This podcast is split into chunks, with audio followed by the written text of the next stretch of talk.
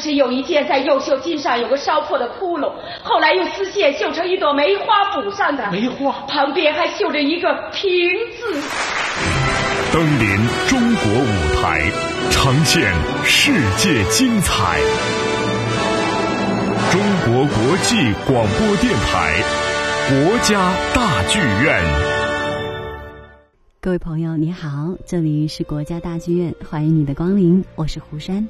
对许多人来说，快闪还是一个新词，但事实上它已经流行数年。不过，当它作为一种高雅艺术的传播手段出现时，还是让人大吃一惊。有一天，在城市白领穿梭忙碌的时尚新潮的王府井东方新天地商场，突然来了一群踏歌而行的年轻人。他们或三两相聚，或独行漫步，歌唱着、微笑着，从人们熟悉的茉莉花到乘着歌声的翅膀，新奇的组合、优美的歌声，立刻引起了好奇的围观和会心的认可。他们好像突然从各处冒了出来，待夜幕降临，又汇入喧嚣扰攘的城市人流中，惊鸿一现般的音乐漫步，已然留下无尽的声望。没错，这就是传说中的快闪，一种被网络达人、新潮艺术青睐的随机邂逅。可能谁也没有想到，策划这一活动的竟是被誉为国家表演艺术最高殿堂的国家大剧院。快闪不过是其正火热进行的八月合唱节与新媒体结合的创意举措，却在推广高雅艺术上给人带来了太多惊喜。长期以来，国家大剧院对高雅艺术的普及推广十分重视。从艺术公益讲座、周末音乐会到五月音乐节，走出去建立歌剧基地校等等，除了在传统的普及方式上不断推陈出新，国家大剧院对时尚新潮的各种新媒体技术手段的运用或尝试也不遗余力。古典音乐频道上线，使得网上大剧院和移动大剧院成为粉丝流连眷恋的亲切所在。和北京地铁合作推行的“乐行北京”项目，让古典音乐走进公共交通系统，拍摄制作高清歌剧电影，让歌剧落户电影院线。紧跟国际潮流，实现了歌剧艺术的数字化落地。此次快闪视频金线网络虽然让人意外，但也可说是在意料之中。快闪是什么？它是一种国际上新近流行的嬉皮行为，或者说是一种行为艺术。他通过网络等新媒体方式，随机约定人物、时间、地点，举办引人注目的活动，然后迅速走人。这种带有后现代意味和街头艺术色彩的行为，本来很难让人把它跟高雅艺术联系起来。但国家大剧院让两者实现了绝妙的嫁接，而且收效甚好。在纷繁喧嚷的现代城市里，很多人习惯了在闪烁着荧光的灰暗 KTV 包房里嘶吼。音乐被装进了消费的包装盒。如果说此前快闪的流行是对城市压力的释放，此次国家大剧院创新高雅艺术传播方式的举措，显然在此之上更有一层让高雅艺术融入城市生活、提升城市文化品味的意味。它打开了城市的坚硬外壳，让人们通过美妙的音乐彼此靠近。此次合唱快闪的推出，正彰显了国家大剧院的文化姿态。可以看出，国家大剧院并不满足于简单的舞台演出或艺术普及，它还渴望创造一种城市文化生活的新形态。在这种文化生活形态中，高雅是内核，用艺术改变生活是主旨，与现代城市节奏同步的新潮时尚，则是给人无数兴奋点和无限想象的节拍器。在发挥剧院的城市文化功能时，国家大剧院可谓处处透着锐意创新的果敢。即便放到世界范围去看，用快闪推广高雅艺术，国家大剧院的尝试也是十分可贵的。看戏剧芭蕾，听交响歌剧，搜索演出资讯，捕捉新鲜观点，缤纷舞台。剧院看点，八月三十号到三十一号，取材于苏童小说《妻妾成群》，根据张艺谋执导的同名电影改编的芭蕾舞剧《大红灯笼高高挂》，将作为二零一四国家优秀艺术院团演出季的重点剧目，再度登上国家大剧院舞台。玲珑绚丽的旗袍、新奇紧凑的编排、动人心魄的旋律，以及那一场壮烈决绝的爱情，都将再度拨动观众的心弦。一九八九年，苏童的小说代表作《妻妾成群》惊艳文坛，深深的庭院、旧时的女子，关于欲望与爱情的描写，给无数读者留下深刻印象。一九九一年，这个故事被著名导演张艺谋改编成电影，歌名《大红灯笼高高挂》。张艺谋将原著小说中江南背景更改为陕西院落，而其中四处弥散的中国传统民俗元素更是亮眼抢镜。二零零一年，中央芭蕾舞团特邀张艺谋导演将这个故事搬上芭蕾舞台，与著名作曲家陈其刚、吕德编舞家王新腾等国手级别的主创团队和中央芭蕾舞团一线的主演团体，将这部使国粹京剧与现代芭蕾进行完美融合，并进行大胆创新的作品完美呈现。剧中的权杖戏、麻将舞以及大量的独舞、双人舞、群舞的绚烂场面。还有该剧首创具有独特中国色彩旗袍芭蕾，都让起源西方的芭蕾艺术增添了一抹东方女性特有的典雅韵味。自2001年《大红灯笼》初次挂上芭蕾舞台以来，迄今为止，该剧已经连续上演了十三载，历经几百场全国各地的演出，赴美国、澳大利亚、英国、法国国家巡演，还登上过巴黎歌剧院、英国皇家歌剧院的舞台。英国《泰晤士报》评价该剧充满了夺目的信号，把电影中压制的种种危险情感全部释放了出来。在舞剧《大红灯笼高高挂》中，张艺谋对电影中错综复杂的人物关系进行了大刀阔斧的改编，将矛盾集中体现在老爷、三姨太与戏班武生这三个人之间。从三姨太与戏班武生青梅竹马的前缘，到被迫出嫁的分离，再到麻将偷情的欲望迸发，直至最终棒打鸳鸯的凄烈决绝。在张艺谋的指导下，几乎每一个代表情节段落都充满了画面冲击感，并充分借鉴电影蒙太奇手段的编排体现。而舞台上四十四只大红灯笼符号化的强烈装饰、戏中戏的月亮门以及大幅红白绸缎铺天盖地的渲染，都让中国芭蕾第一次充满了强烈又独特的戏剧效果。此次中巴将派出最为经典的强大阵容，首席演员张健、王启敏、朱燕将分别饰演三太太与二太太，主演盛世东、李俊与优秀青年演员李楠将饰演戏班俊朗帅气的武生。二零零九年，这部作品曾作为中国芭蕾力量系列活动的闭幕演出，首度登上成立仅一年的国家大剧院。而这次即将在八月三十号、三十一号进行的演出，也是这顶大红灯笼时隔五年，在经过数度演出打磨之后，再度亮相大剧院。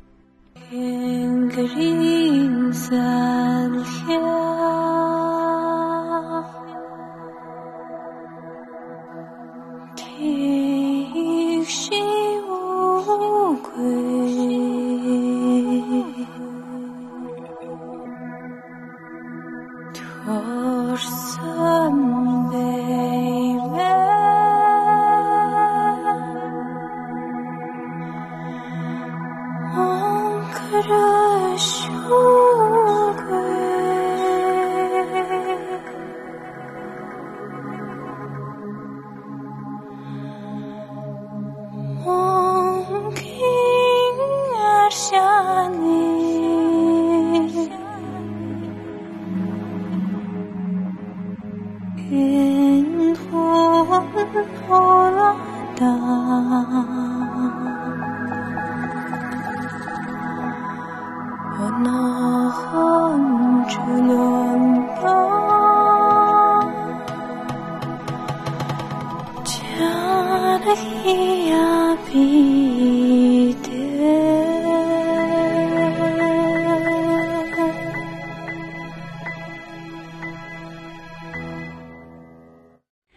二十九号，国家大剧院国际钢琴系列即将迎来一场极为特别的音乐会。获得二零一三年贝多芬国际钢琴大赛冠军的玛利亚·马佐，将于同年获得布索尼国际钢琴大赛首奖的鲁道夫·列昂内在大剧院舞台相遇。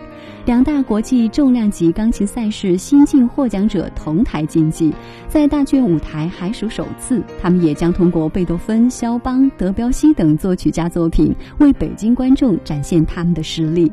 在这场音乐会上，上半场登场的鲁道夫·列昂内是一位意大利九零后钢琴家，曾荣获无数钢琴比赛的大奖。在去年九月举行的布索尼国际钢琴比赛上，鲁道夫·列昂内凭借超凡技艺荣获这项赛事的第二名。为纪念意大利作曲家、钢琴家布索尼而设立的这一钢琴比赛源于1949年，布伦德尔、阿格里奇等大师也都是这一赛事的优胜者。作为最新一届布索尼钢琴大赛获得者，鲁道夫·列昂内坦言获得这样的名次，表明评委会对他的认可，同时也是对他未来发展抱有极大期望。与鲁道夫·列昂内相遇的玛利亚·马佐是2013贝多芬国际钢琴大赛的冠军。在维也纳金色大厅每隔四年举办一次的贝多芬国际钢琴比赛，是这座闻名世界演出场所举办的唯一的钢琴比赛。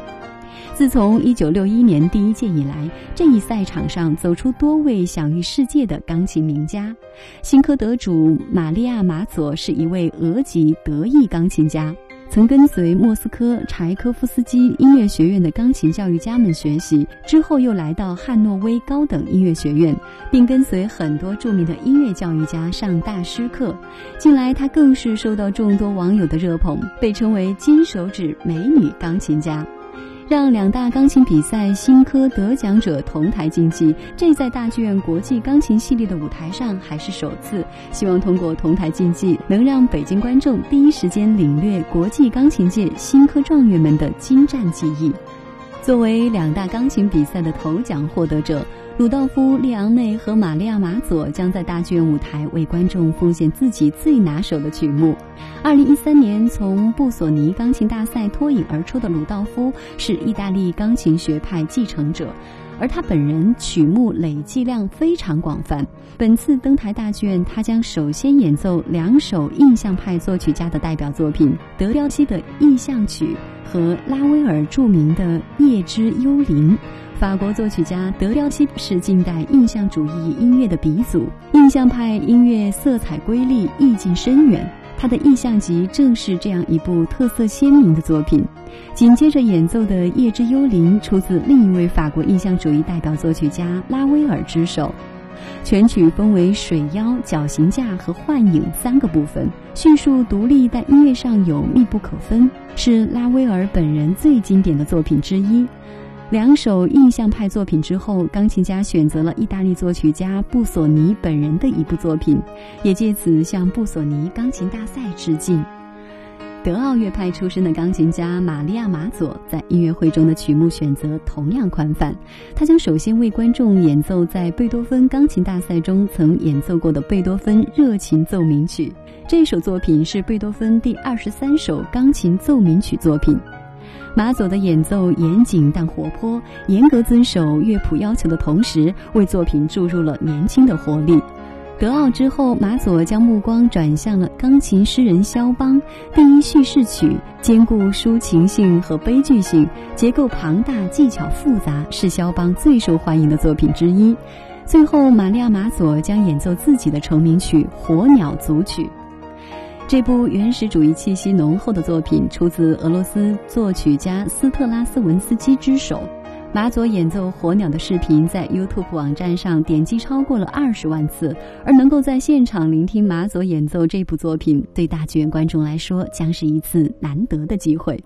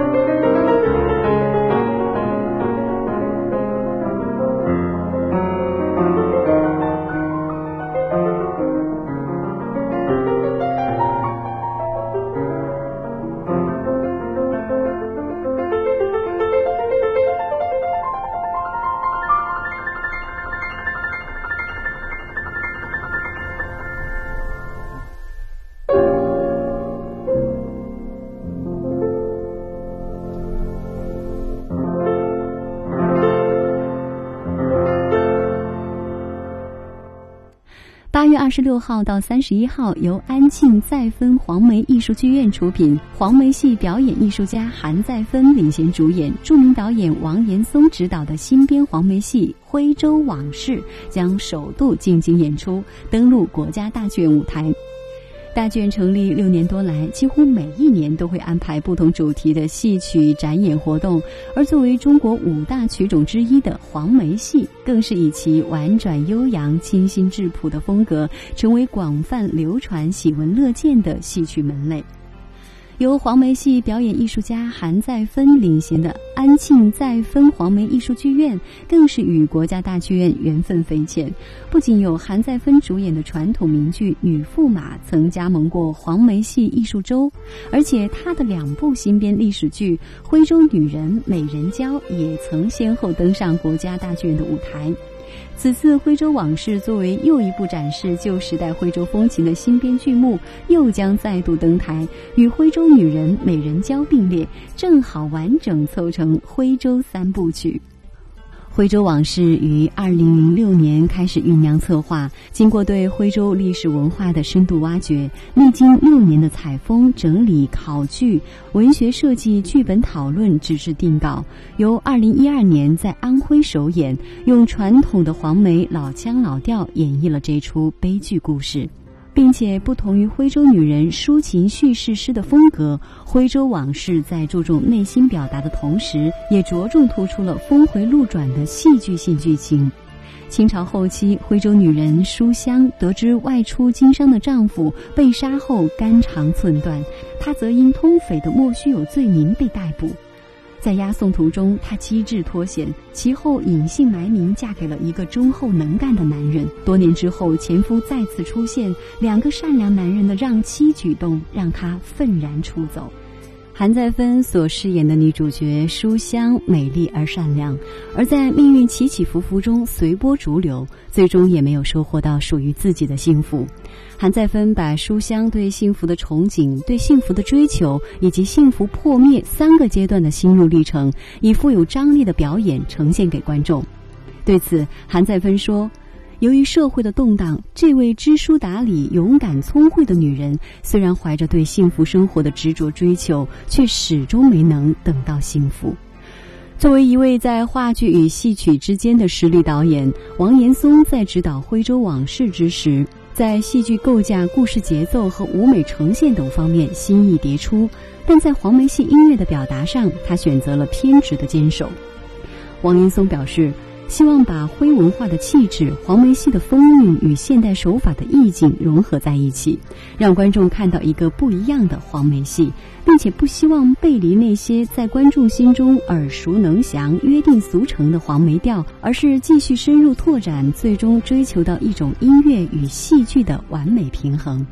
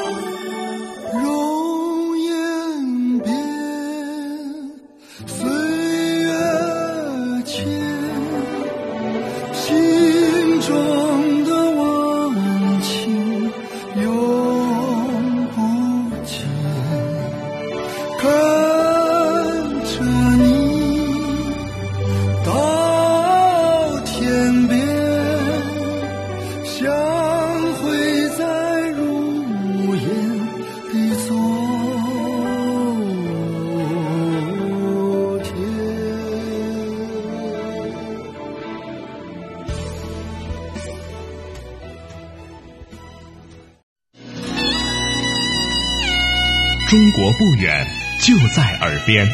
中国国际广播电台中文环球。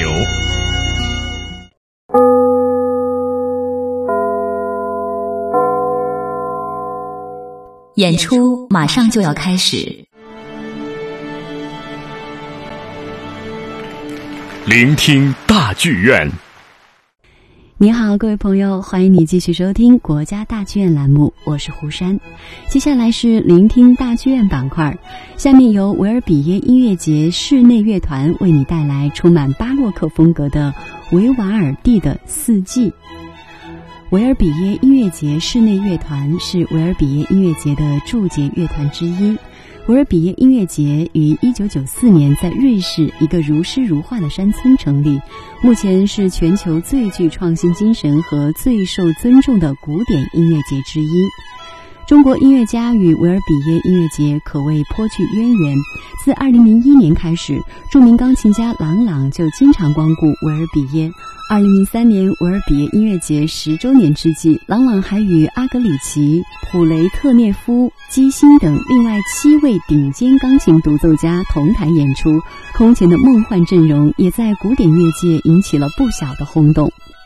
维尔比耶音乐节室内乐团共有六十名成员，都来自于维尔比耶音乐节管弦乐团。他们的年龄在二十八至三十五岁之间，在国际知名管弦乐团都占有重要一席。二零一六年八月，乐团和马克西姆·文格洛夫在 BBC 逍遥音乐节上的合作好评如潮，吸引了全世界的注意。该乐团也曾在美国和欧洲进行巡演，合作过的指挥家包括塔卡克斯纳吉、马克明科夫斯基、铃木雅明等。《四季之春》的第一乐章以回旋曲形式写成，其主要主题华丽而洒脱，具有欢快的春天气息。轻松愉悦的旋律使人顿时联想到春天的松绿和生机，描写的是春光回返大地，小鸟欢愉的歌唱，森林枝叶随风婆娑，呢喃私语。突然电光乍闪，春雷惊蛰，万物苏醒。这一乐章是整部四季中最为著名的乐段。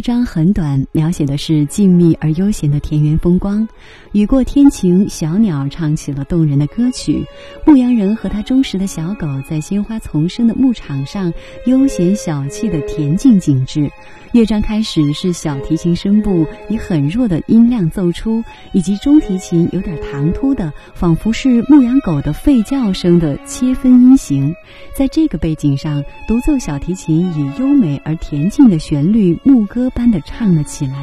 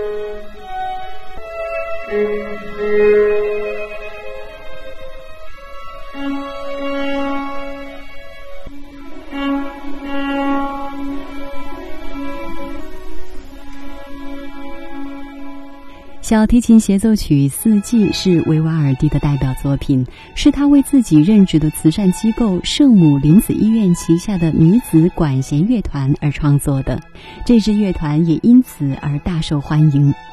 作品大约作于一七二五年，是维瓦尔第大约出版的十二部协奏曲的第一号到第四号，合称《四季》。这四部协奏曲是维瓦尔第最著名的作品，其中的旋律至今仍长盛不衰。维瓦尔第巧妙地配以标题，在维瓦尔第之前，还没有人以标题音乐的方式谱写过协奏曲。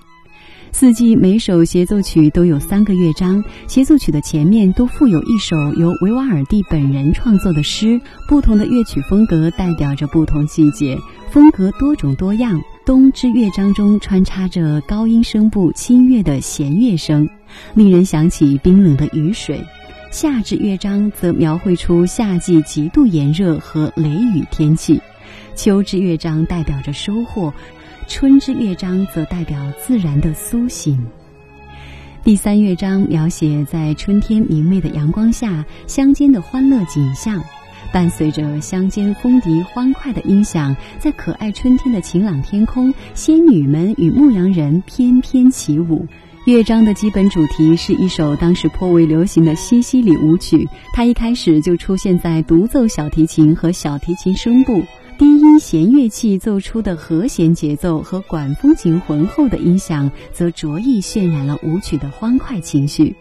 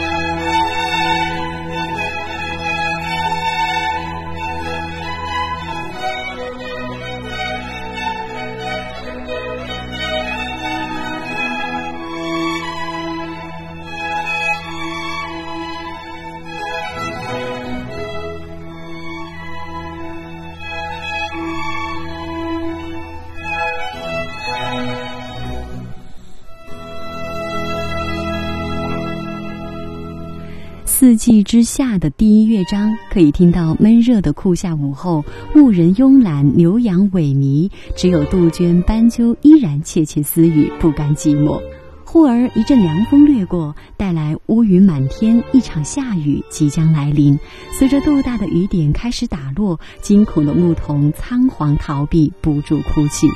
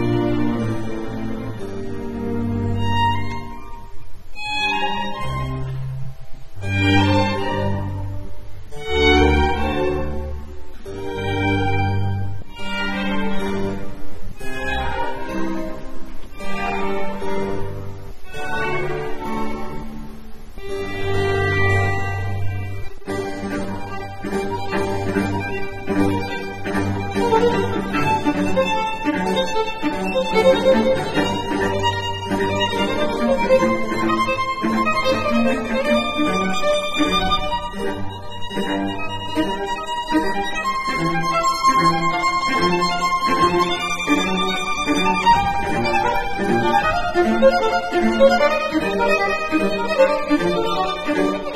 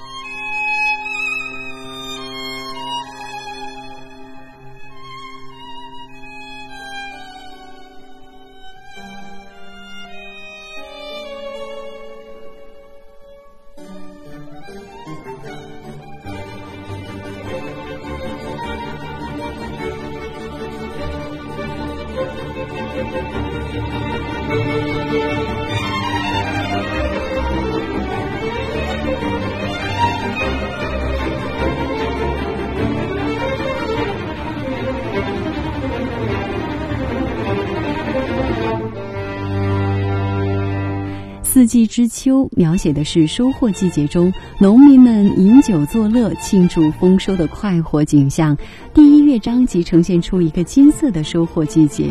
在庆贺丰收的欢腾气氛中，农民载歌载舞、兴高采烈，男子汉们更是痛饮美酒，一醉方休。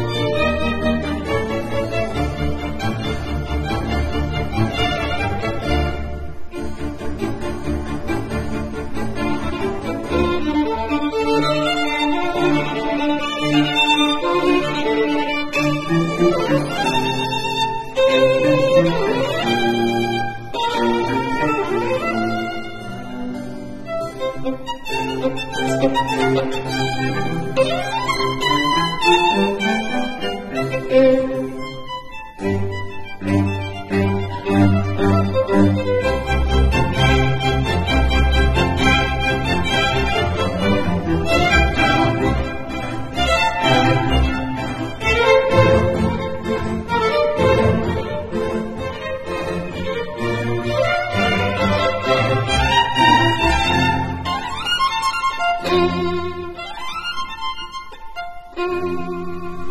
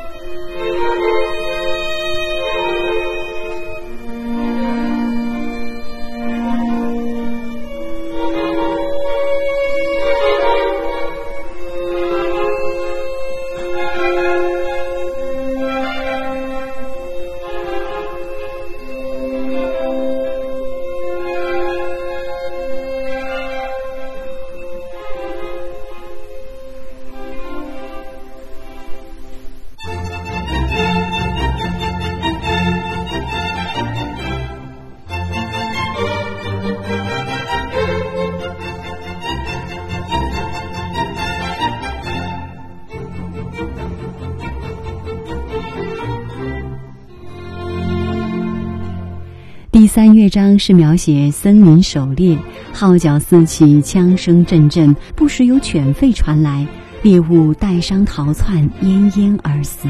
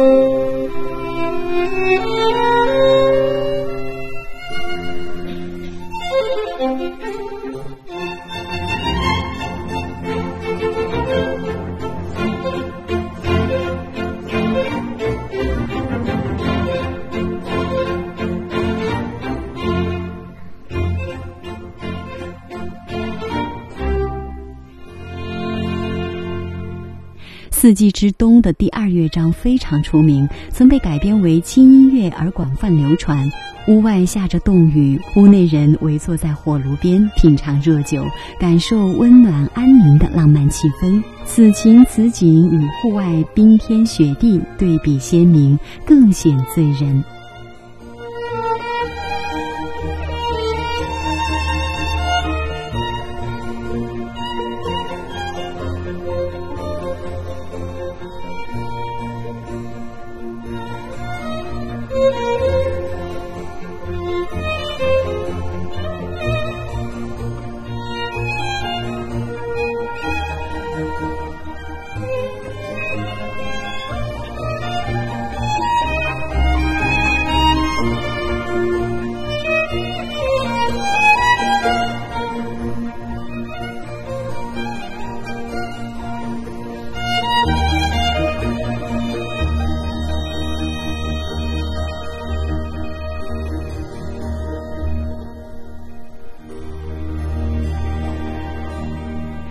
第三乐章则着重刻画一个滑冰的场景，冰上溜，慢慢行，谨防滑倒要小心。忽然急转而摔倒，爬起身来又急跑，不料滑到冰窟边。这首作品的结束语，维瓦尔第这样标示：“这是冬天，但这样的冬天带来欢乐。”